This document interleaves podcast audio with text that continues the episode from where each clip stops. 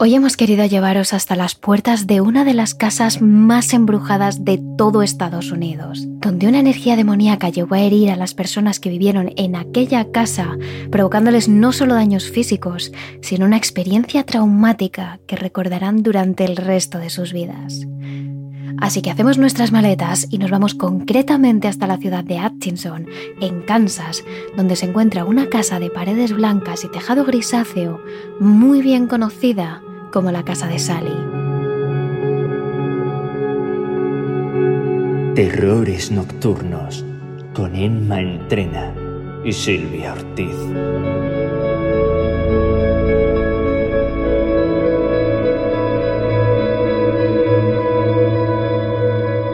1876, Michael C. Finney compró el terreno en el cual se levantó esta casa. Allí se mudó junto con su esposa, sus dos hijos y su hija. La casa se mantuvo bajo el poder de esta familia hasta la muerte de Charles Finney, hijo de Michael Finney. Cuando Charles murió, la casa fue alquilada por varias familias. Sin embargo, ya por aquella época llamaba la atención una cosa. Estas personas, al igual que no tardaban en alquilar aquella casa por lo bonita que era y la amplitud de las habitaciones y el jardín, Tampoco tardaban en abandonarla a los pocos meses, casi sin dejar rastro, como queriendo escapar de algo o de alguien. Entre todos aquellos inquilinos, es cierto que hubo uno, un tal Ethel Anderson, que vivió un largo tiempo en aquella casa. Concretamente, se quedó hasta principios de los 90, pero finalmente, como el resto de personas, acabó abandonando aquel lugar.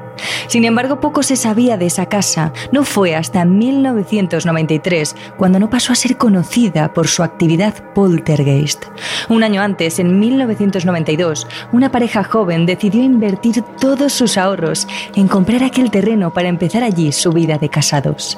Ellos eran Tony Pigman y Debra, un matrimonio con muchas ganas de comenzar esa nueva etapa en la que pareció un lugar de ensueño. Habitaciones amplias y luminosas, un gran jardín, un buen barrio. En resumidas cuentas, una casa maravillosa. Pero como todo lo que aquí contamos, en apenas unos años, unos meses concretamente, esta pareja se daría cuenta de que en aquel lugar habitaba algo realmente poderoso, un temible demonio que les haría la vida imposible. La mudanza se hizo en muy pocos días. Tenían tantísimas ganas de instalarse en aquella casa que decidieron no perder ni un minuto en hacerlo. Una de las habitaciones que terminaron primero fue la que iba a ser para su futuro hijo, ya que Debra, embarazada de casi ocho meses, estaba a punto de salir de cuentas. En los primeros días todo fue perfecto, la pareja se quería y los dos eran muy felices en aquel lugar. Sin embargo, según fueron pasando las semanas aparecieron los primeros problemas. Todo empezó con los fallos de electricidad. En muchas ocasiones las luces fallaban y los aparatos electrónicos dejaban de funcionar de golpe. En más de una ocasión, la pareja se vio obligada a pasar la noche acompañada de la luz de las velas, y por más que Tony revisaba la instalación, todo parecía estar en perfecto estado, así que no entendía cómo la electricidad fallaba prácticamente cada noche. Pero de la misma forma que la electricidad dejaba de funcionar, esta se encendía de golpe, al principio era la televisión. Cuando la pareja estaba en el piso superior o en cualquier otra habitación, de pronto escuchaban un sonido que procedía del salón. Y cuando se acercaban, la televisión estaba encendida, porque se había encendido completamente sola. Lo mismo pasaba con las luces y con el resto de electrodomésticos. De pronto los interruptores aparecían dados y ciertas habitaciones en las que ni Tony ni Debra habían estado en todo el día estaban encendidas. Todo parecía señalar que el sistema eléctrico estaba dañado, pero hubo un pequeño detalle que a ambos les llamó mucho la atención. Todos estos acontecimientos sucedían de manera aleatoria, menos uno. A las 3 de la madrugada, todas las noches, mientras ellos dormían en la planta de arriba, la televisión se encendía sola. Decidieron entonces llamar a un técnico para que revisase el sistema eléctrico, y este dijo que todo estaba en perfecto estado. Si es cierto que al ser muy antiguo, el técnico aseguró que las subidas y bajadas de tensión en el sistema eran algo que podía suceder, y que entonces, de la misma manera que fallaba toda la electricidad, esta podía subir de golpe y originar que alguno de los aparatos o luces se encendieran sin que nadie pulsase ningún botón. Así que tras esta explicación, el matrimonio dejó de preocuparse por este tipo de incidentes y decidió seguir con su vida normal. Pero como era de esperar, esto no iba a acabar así. El siguiente paso fue la desaparición de objetos. Primero eran las llaves de casa, Luego comenzaron a desaparecer zapatos, bolsos de Debra y así más y más objetos que parecían evaporarse sin dejar rastro. Por más que la pareja buscaba hasta en el último rincón de la casa, había ciertas cosas que literalmente desaparecieron para siempre. Pero aún así, la familia en ningún momento pensó que todo lo que sucedía era por culpa de un poltergeist o de cualquier otro tipo de entidad. La casa era tan grande que pensaban que aquello que se les hubiese perdido aparecería en cualquier momento, en alguna de sus múltiples habitaciones. Y como habían hecho hasta ahora, no dejaron pasar.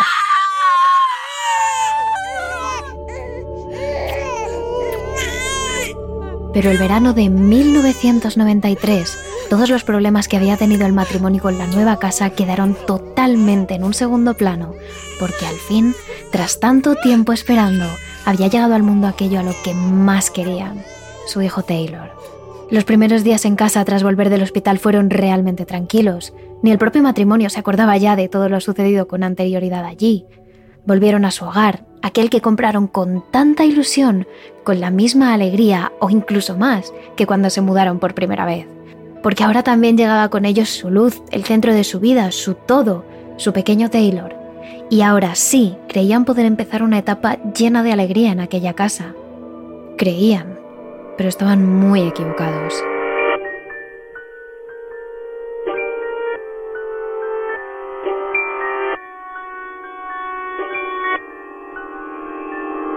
Lo que fuera que habitaba en la casa de los Pigman quería llamar su atención, pero el nuevo miembro de la familia había conseguido acaparar las miradas de Tony y Debra por completo. Esto provocó que aquello o aquellos entes que estaban en la casa se enfadasen. Ya no querían gastarles pequeñas bromas a los nuevos inquilinos, ahora querían pasar a la acción y hacerles ver lo fuertes que podían llegar a ser. Comenzaron así los golpes a altas horas de la madrugada, cuando la familia dormía y toda la casa se sumía en un profundo silencio. Algo o alguien comenzaba a golpear las paredes de la casa. Primero eran pequeños toques, perfectamente se podía pensar que era el crujir de la madera o las cañerías. Pero según pasaban los minutos, estos iban cogiendo más y más intensidad. A partir de entonces, todas las noches, a altas horas de la madrugada, los golpes rompían el silencio. Concretamente eran tres muy fuertes que conseguían despertar a toda la familia, incluido el pequeño bebé que rompía a llorar frenéticamente. Cuando el reloj marcaba las 3 de la mañana ya no era la tele lo que interrumpía el silencio de aquella casa, sino tres golpes que parecían venir de dentro de las paredes y que conseguían despertarlos a todos. Según pasaban las noches, el ruido de estos golpes se fue acompañando de más ruidos, como susurros y murmullos. Además, una mañana comenzaron a ver marcas que quedaban grabadas en las paredes de la casa. Tres grandes y profundas garras que parecían querer señalar que de alguna forma allí no vivían solo los Pigman, sino que había más energías conviviendo con la familia. Pero la cosa no quedó ahí. Los cuadros y las fotografías colocadas en la escalera que unía un piso con otro, todos los días, aparecían dados la vuelta. Estaban completamente boca abajo. Y alrededor del marco de dichos cuadros había arañazos profundos, como si aquello que estuviese girando los cuadros noche tras noche tuviese unas largas y afiladas uñas que rasgasen la pared cada vez que movía los cuadros. Esa entidad quería llamar la atención de la manera que fuese posible, y si eso implicaba meterse en la habitación del hijo de Debra y Tony, estaba claro que iba a hacerlo. Así lo contaba el propio Tony Pickman cuando fue entrevistado en el programa de televisión estadounidense Cazadores de Fantasmas. Durante los primeros dos meses realmente no pasó mucho. Después empezamos a notar pequeñas cosas. Las luces se encendían y se apagaban solas, y cuando bajábamos por las escaleras nuestras fotos que estaban colgadas en la pared aparecían dadas la vuelta y un marco estaba roto. Una de las noches en la que Debra fue a darle un beso a su pequeño antes de irse a dormir, sucedió algo que le dejó de piedra. Cuando abrió la puerta de la habitación donde Taylor llevaba horas durmiendo, vio cómo en medio de esta todos los juguetes estaban colocados en círculo. Absolutamente ninguno estaba puesto en la estantería o en su lugar respectivo. Parecía que alguien se había tomado el tiempo y la molestia en colocar así a los muñecos y no tardó en pensar que esto era una broma de su marido, pero lo raro es que durante todo el día habían estado juntos. Al igual que el resto de sucesos inexplicables que ocurrían en la casa, este hecho se repitió en más de una ocasión. Tanto Debra como Tony sabían que no era el otro y era imposible que el bebé, que todavía no sabía ni gatear, colocase los peluches de esa forma. Una tarde ambos tomaron la decisión de llamar a alguien capaz de sentir y comunicarse con aquello que habitaba en la casa.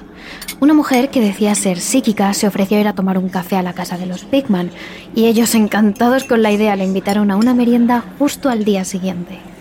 La señora, mujer de pocas palabras pero de trato muy amable, se tomó el café y posteriormente comenzó a caminar por la casa. En ocasiones se quedaba quieta en alguna habitación y respiraba profundamente, como queriendo sentir el ambiente, todo aquello que le rodeaba, con mucha más atención. Así estuvo recorriendo la mayor parte de la casa hasta que finalmente llegó a la habitación del pequeño Taylor. Y una vez allí, levantó los brazos. Tony y Debra, que seguían a esa mujer con mucha atención, se miraron sorprendidos cuando la mujer comenzó a gesticular de forma extraña. Y finalmente, tras varios minutos, la psíquica se giró hacia ellos y abrió los ojos.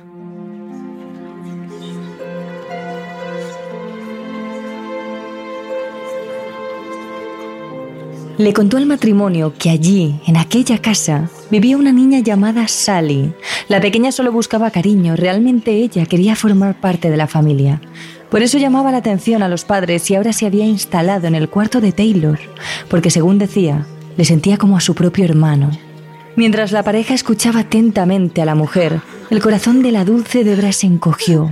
La pobre Sally debía sentirse muy sola y abandonada, y tanto ella como su marido debían aceptarla como a una más de la familia. Por el contrario, al escuchar las palabras de la psíquica, Tony no le sonó nada bien aquella historia. Era poco convincente. ¿Acaso una niña dulce y triste se dedicaba a dar fuertes golpes a las 3 de la mañana? Era normal que el fantasma de aquella pequeña arañase las paredes y girase los cuadros situados en las escaleras. No parecía que aquel ente que vivía en aquella casa fuese nada bueno, y lo mejor sería echar a esa entidad lo antes posible. A partir de ese momento las discusiones entre Tony y Debra se convirtieron en algo rutinario. Ella, sintiéndose responsable de la pequeña Sally, le compró juguetes, peluches, muñecas e incluso le puso una cama para ella en la misma habitación de su hijo. En cambio, cada vez que Debra hacía algo para complacer al supuesto fantasma de la niña, a Tony le hervía la sangre, consciente de que esa cosa se estaba alimentando más y más de todos ellos. Y lo peor de todo es que aquella entidad parecía ser consciente de que no era aceptada por Tony, así que todas las noches aprovechaba para acercarse a él y llenarle el cuerpo de arañazos mientras dormía. Tony siempre se despertaba gritando entre pesadillas y al levantarse todo su cuerpo ardía cuando se observaba en el espejo, veía que tenía la piel roja, llena de rasguños y moratones, como si alguien se ensañase con él mientras durmiese. Para Tony las noches se convirtieron en un martirio. Comenzó a tener episodios de terrores nocturnos y parálisis del sueño, en los que decía ver a un ser oscuro muy, muy grande que le observaba desde los pies de la cama y que se iba acercando poco a poco a él. Lo que llamaba la atención es que todos esos arañazos siempre constaban de tres líneas profundas, como unas garras que iban marcando su cuerpo en diferentes zonas, las mismas garras que parecían marcar las paredes. Así lo contaban ellos mismos cuando Tony empezó a sufrir arañazos. Fue muy raro al principio. Las cosas dañinas empezaron a pasar cuando hice una foto de algo moviéndose delante de la cuna y realmente me asustó, así que decidimos cambiar las cosas del bebé de sitio. Así que estaba empaquetando cuando sentí un dolor agudo, como una picadura, y pensé que era una araña o algo parecido. Pero cuando llegué a casa de mis padres, realmente ardía, así que se lo dije a Debra, que me levantó la camiseta y se quedó pálida. Solo gritó, ¡Oh, Dios mío! No podía creer que un fantasma que ya habíamos identificado pudiera hacer daño físico real. Fue impactante. Tras este incidente, todo lo ocurrido durante los primeros meses en aquella casa se volvió a repetir. Los golpes en las paredes a las 3 de la mañana, los aparatos electrónicos se volvían a apagar y encender solos, pero con mucha más frecuencia que antes, e incluso esa cosa empezó a provocar incendios. Concretamente las fotos que estaban enmarcadas de pronto parecían quemadas por completo. El marco, por el contrario, estaba intacto, como nuevo, pero en su interior las fotografías estaban calcinadas. Llegados a este punto, se plantearon la idea de marcharse de aquel lugar, pero no tenían a dónde ir. Habían invertido todos sus ahorros en aquella casa y les era imposible volver a empezar de cero sin prácticamente nada de dinero. Finalmente, deciden invertir todo lo que les queda en contratar a un equipo de investigadores expertos, un equipo que de verdad les diese una explicación y solución a su caso. Y de alguna manera, aquello que habitaba en la casa, lo que Tony calificaba como un demonio, pareció darse cuenta de que algo había cambiado en sus inquilinos, porque precisamente el día en el que se iba a realizar la intervención de los investigadores fue la primera vez que decidió mostrarse. Ese día Tony llegó a casa sobre las 8 de la mañana tras un largo turno de noche en el trabajo. Soltó la mochila en la entrada, colgó la chaqueta y se dirigió directamente a la cocina por algo de desayunar. Abrió la nevera, sacó un zumo, le dio un trago y cuando la cerró, se encontró de cara con esa cosa. Allí, frente a él, había una pequeña niña de unos 6 años, mirándolo fijamente con unos perversos ojos azules y una sonrisa maliciosa. Pese a que parecía una niña adorable, Tony no pudo evitar gritar por la maldad que sintió. La primera vez que vi al espíritu era una niña pequeña adorable. Acababa de llegar a casa del trabajo, estaba de pie en la cocina y cuando me di la vuelta estaba esa niña pequeña mirándome fijamente. Corrí escaleras arriba y creo que caí de rodillas intentando contárselo a Debra. Estaba hiperventilando y entonces me dijo que no podía hablar y que lo dibujara. Así que hice un esbozo y esa era Sally. En ese esbozo que Tony hizo en su día y que ahora se ha hecho increíblemente famoso podemos ver a Sally. Una niña menuda, de cabello rubio rizado sostenido por un gran lazo. Tiene una cara preciosa, con los ojos azules, la nariz pequeña, las mejillas sonrosadas y los labios carnosos. Y por ropa lleva un corto vestido azul con volantes en las mangas. Afortunadamente, esa misma mañana el equipo de investigación se adentró en la casa de los Pigman junto a un grupo de mediums. Y fueron precisamente los mediums, tras recorrer la casa sintiendo la energía de cada habitación, los que le dieron la razón a Tony. En aquel lugar había algo terriblemente maligno. Sin embargo, no se pusieron de acuerdo en la forma y dieron varias versiones. Uno de los mediums dijo que sí, que allí había una inocente presencia infantil, pero que además había una terrible presencia femenina, el espíritu de una malvada mujer que detestaba a los hombres y que por ello se ensañaba con Tony. Pero otro dijo que Sally en realidad era una presencia demoníaca que tomaba la forma de una niña para conseguir sus propósitos. Fuera como fuese, los mediums les dijeron que el haberle dado regalos a ese ser, el haberle tratado como uno más, no había hecho más que alimentar algo terrible. Esa cosa se estaba alimentando de sus emociones, de sus discusiones, de sus regalos, y ahora se había hecho fuerte en la casa. Era su territorio. No dejaría que nadie le echase de allí. Pese a que fueron muchos los investigadores paranormales que después pasarían por la casa y múltiples las versiones sobre Sally, estos fueron los primeros en decirles a los Pigman la cruda realidad. Su única opción era abandonar la casa. Después de haber fortalecido ese espíritu, el exorcismo era una opción imposible. Mientras los medium trabajaban en la casa, los investigadores siguieron trabajando en el caso. Buscaron información sobre los antiguos propietarios en los archivos municipales para ver si en la casa había habido alguna muerte violenta.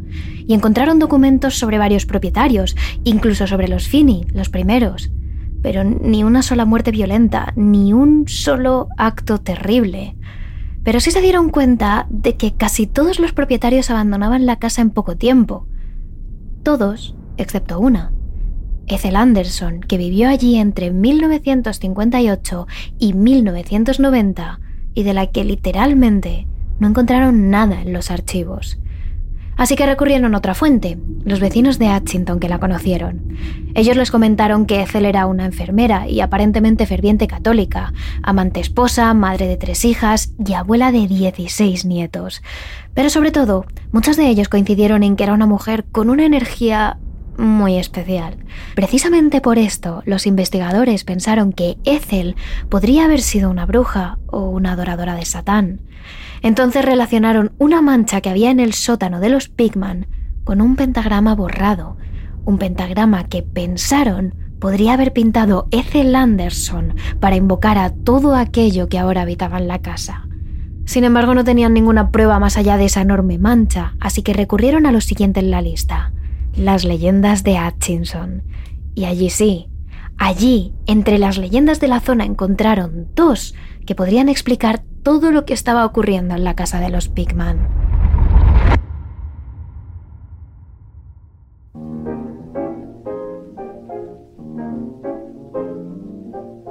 La primera leyenda cuenta que a principios del año 1900 residía en aquella casa un reputado doctor, un miembro respetadísimo de la comunidad y un buen hombre que sin embargo no se había casado.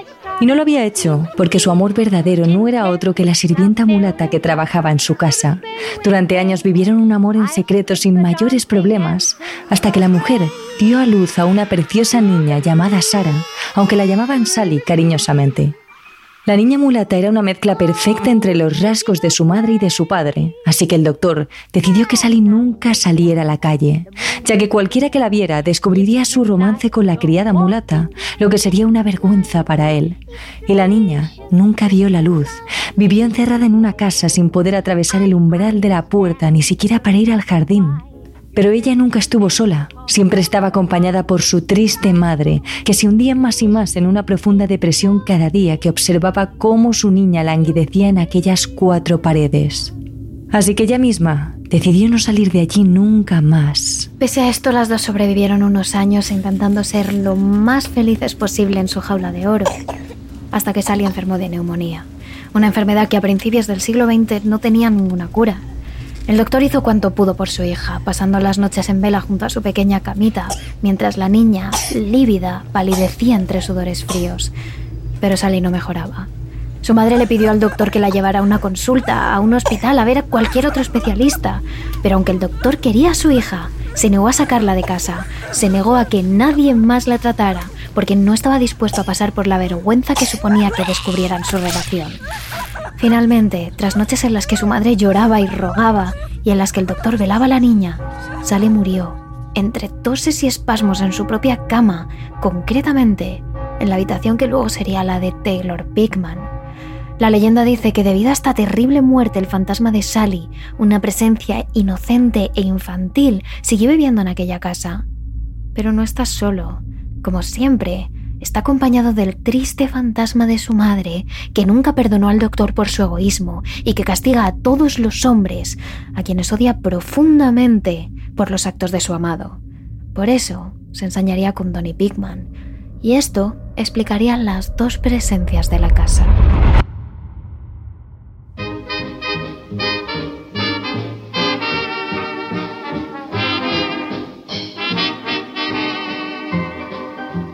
Una segunda leyenda cuenta que alrededor del 1900 la casa de los Pigman era en realidad una consulta médica.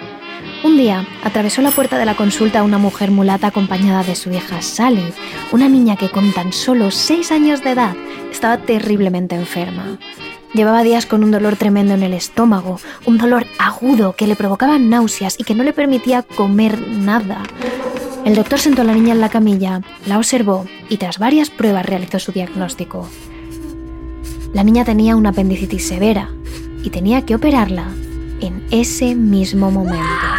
Desde la camilla, la pequeña abrió sus ojos azules como platos, aterrada ante la posibilidad de que la abriesen el estómago. Comenzó a gritar, a patalear, a dar puñetazos e intentó escaparse hasta que le dio un fortísimo ataque de ansiedad. Así que su madre tuvo que sujetarla contra la cama, mientras el doctor le dio una pequeña cantidad de éter para tranquilizarla. Cuando lo consiguió, siguió dándole la misma dosis hasta que la vio dormida y entonces comenzó la operación. Pero todo había pasado tan rápido que el doctor no calculó bien la dosis, así que Sally se despertó justo en medio de la operación, cuando ya estaba abierta en canal. La pequeña se vio completamente abierta, ensangrentada, con el doctor buscando sobre su estómago y un dolor atroz que le atravesó todo el cuerpo.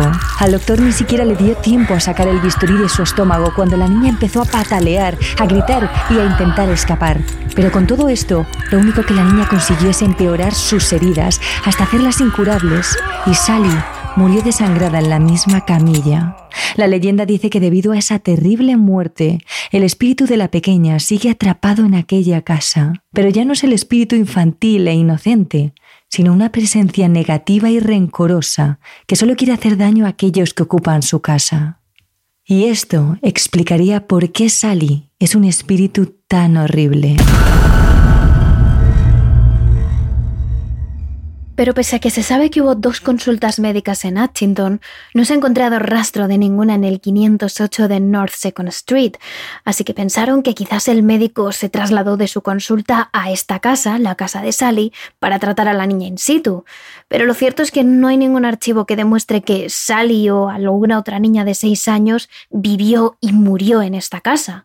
Lo único que demuestran los registros encontrados por estos investigadores es que una tal Sally, una niña de seis años, hija de una mujer mulata, fue enterrada en el cementerio Miller en los albores del 1900 pero nunca se demostró que muriera de forma violenta o que viviera en casa de los Pigman o que tuviera nada que ver con las terribles cosas que pasaron en esa residencia. Pero desde luego, esta es la teoría que, según los investigadores, más se acerca a la realidad.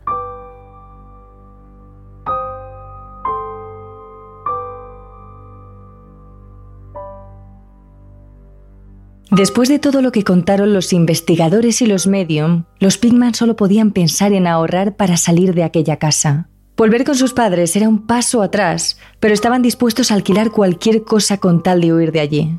Pero mientras tanto, no les quedaba más remedio que seguir viviendo en ese lugar, en la casa que tantos sinsabores les había causado.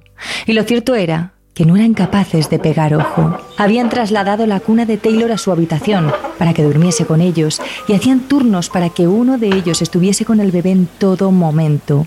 No querían dejarle solo ni un segundo e intentaban mantenerle todo el tiempo posible fuera de la casa, paseando, en los parques, cualquier cosa que estuviese lejos de aquel ambiente opresivo. Pero estaban equivocados. La principal víctima de Sally nunca fue Taylor, sino Tony. El pobre hombre seguía sufriendo esos extraños arañazos sin motivo aparente, esos arañazos que se presentaban de tres en tres, como si hubieran sido realizados por unas afiladas garras. La actividad paranormal de la casa se había intensificado. Las luces se apagaban y se encendían, los golpes eran tan potentes y constantes que parecían que se iban a caer las paredes, y las fotos aparecían atravesadas por las mismas garras que marcaban día tras día la piel de Tony. Y lo peor llegaba al caer la noche. Tony se levantaba gritando entre sudores en medio de la madrugada a causa de las terribles pesadillas que cada noche le atenazaban. En cuanto cerraba los ojos, veía a Sally corriendo por las estancias de la casa, persiguiéndole, arañándole, intentando asesinarle. Veía cómo la cara angelical de la niña se transformaba en algo diabólico. Intentó tomar infusiones, tranquilizantes, alcohol, pero todo era inútil. De hecho, las pesadillas no hicieron más que empeorar. Ahora, él mismo era el monstruo. Cada noche se veía a sí mismo estrangulando a Debra con sus propias manos, acuchillándola, golpeándola con cualquier objeto contundente mientras la miraba con los ojos fuera de sus órbitas, disfrutando mientras la asesinaba. Las pesadillas eran tales que al final optó por no dormir, por pasar la noche envuelto en su bata, apoyado sobre la mesa de la cocina, ante una enorme taza de café. Pero no sirvió de nada. Pronto Tony comenzó a tener pesadillas, incluso despierto, y poco a poco una voz comenzó a sonar en su cabeza, una voz que le decía que Debra era una mala esposa, una mala madre, que quería más a Sally que a su familia, que era una egoísta que solo se preocupaba por sí misma. Y poco a poco esa voz se infiltró en su cabeza, le hizo odiar a su esposa, le hizo querer separarse, alejarse de ella, le hizo querer acabar con su vida, asesinarla con sus propias manos. Pero en cuanto salía de la casa, todo paraba, su cabeza se despejaba, recordaba el amor que le tenía a su mujer y a su hijo, se sentía libre. Era como si esa terrible voz de su cabeza estuviese atrapada dentro de la casa y no pudiera perseguirle afuera.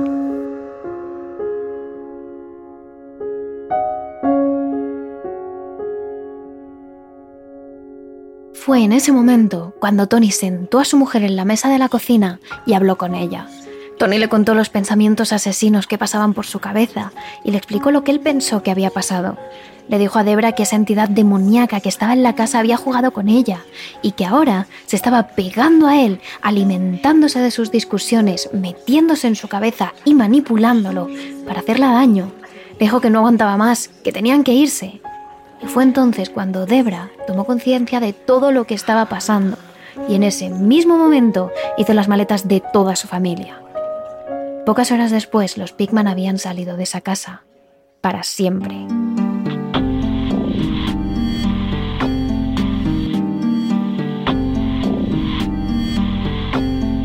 Una vez abandonaron la casa, los Pigman tuvieron una vida completamente normal. Debra y Tony siguen felizmente casados y Taylor creció sano y alejado de lo paranormal. Han sido muchos los equipos de investigación paranormal que han pasado por la casa en busca de una solución a la manifestación demoníaca de la residencia. Y muchas las teorías que se han hecho sobre Sally, pero hasta ahora ninguna ha sido aprobada. Si queréis saber lo que han vivido algunos de estos mediums e investigadores en la casa de Sally y sus teorías sobre esta entidad, a lo largo de esta semana estaremos hablando, debatiendo y enseñándoos los vídeos de todo esto en nuestras redes sociales. Somos arroba terroresn en Twitter y terrores nocturnos barra baja TRN en Instagram y TikTok.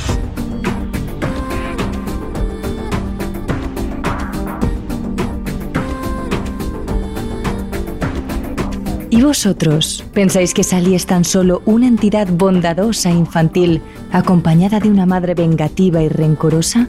¿O que es una verdadera entidad demoníaca?